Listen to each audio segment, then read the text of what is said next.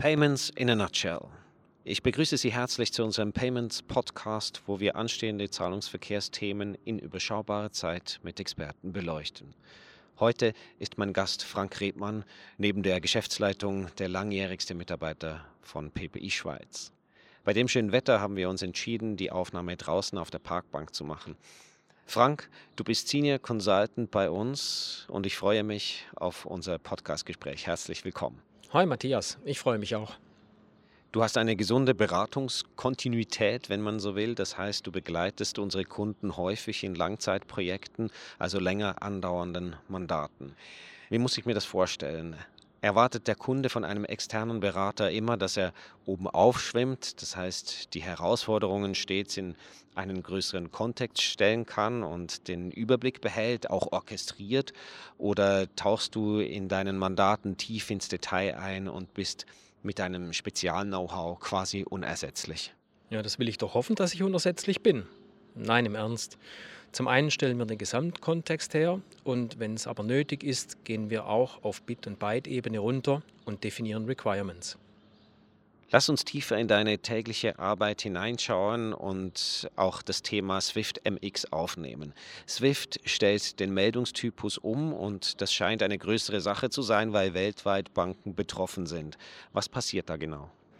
Ja, genau. Im Payments-Bereich, aber nicht nur, beschäftigen sich tatsächlich rund 11.000 Banken derzeit weltweit mit der Umstellung von alten MT-Meldungen auf moderne XML-Meldungen welche mehr Platz bieten, strukturierter sind und den Banken helfen sollen, Legal- und Compliance-Anforderungen besser erfüllen zu können.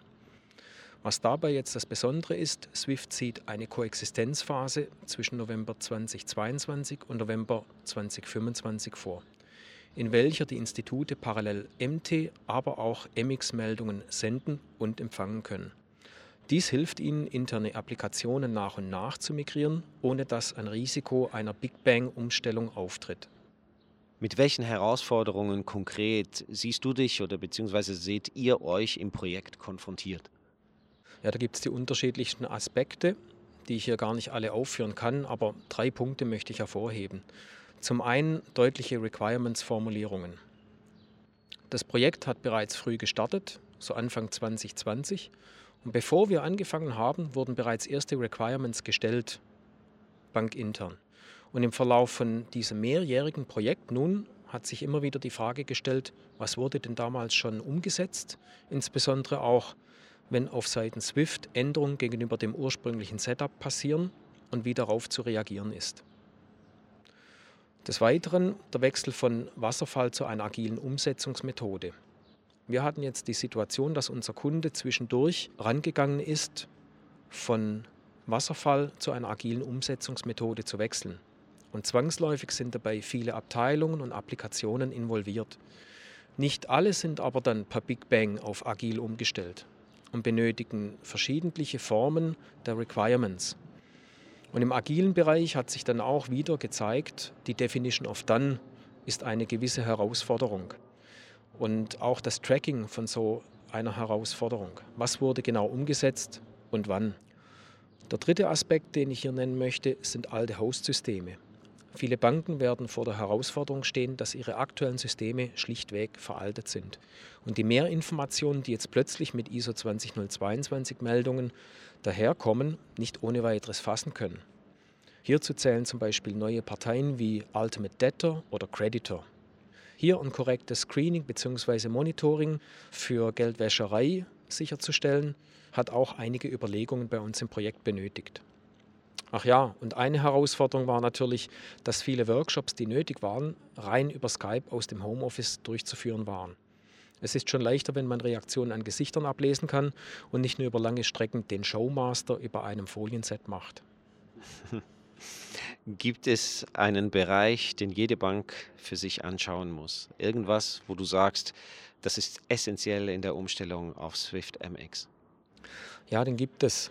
Meistens sind es die Applikationen, die nicht ab Stange sind, sondern häufig über Jahre spezifische Adaptionen erfahren haben. Oder vielleicht handelt es sich sogar um Applikationen, die Eigenentwicklungen sind und diese sind dann auch nicht mehr aktuell dokumentiert und müssen zuerst in Interviews langwierig herausmodelliert werden, bevor überhaupt an eine Migration gedacht werden kann. Zum anderen hat jede Bank Spezialprodukte, die sie als Alleinstellungsmerkmal verkauft und diese müssen auch genau analysiert werden, wie sie am besten migriert werden können. Wie nehmt ihr aus dem Projekt heraus die Institution SWIFT wahr? SWIFT ist natürlich ein großer Apparat, wo Antworten eine gewisse Zeit brauchen.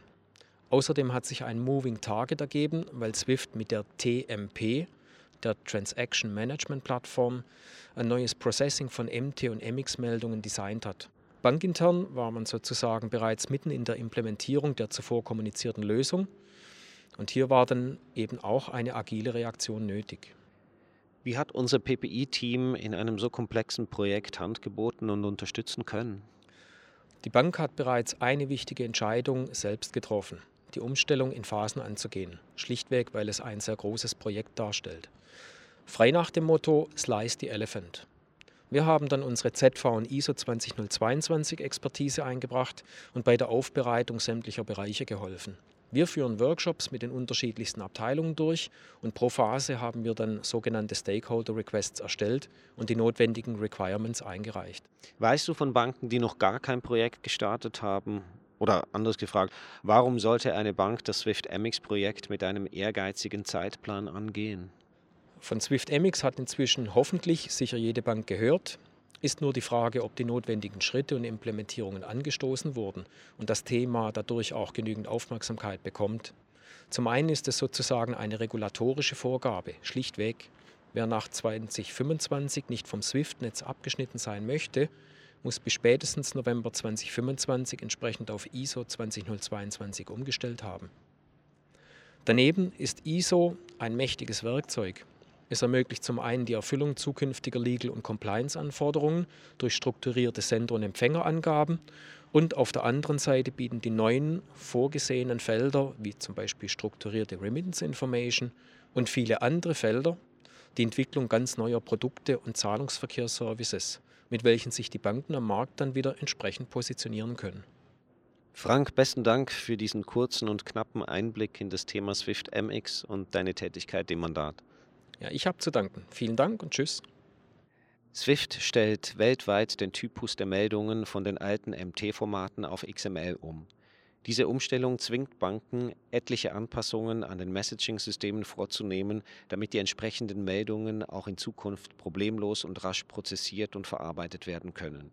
Wir von PP Schweiz begleiten seit mehreren Jahren vor allem Großbanken in diesem Bereich und helfen, die Banksysteme dafür ready zu machen. Falls Sie Fragen haben zur Swift MX Umstellung oder auch einfach nur konstruktive Kommentare zu unserem Podcast loswerden möchten, zögern Sie bitte nicht, uns zu kontaktieren. Wir freuen uns auf einen bilateralen Austausch mit Ihnen. Das war Payments in a Nutshell, der Zahlungsverkehrs-Podcast von PP Schweiz mit Frank Rebmann und Matthias Hungerbühler.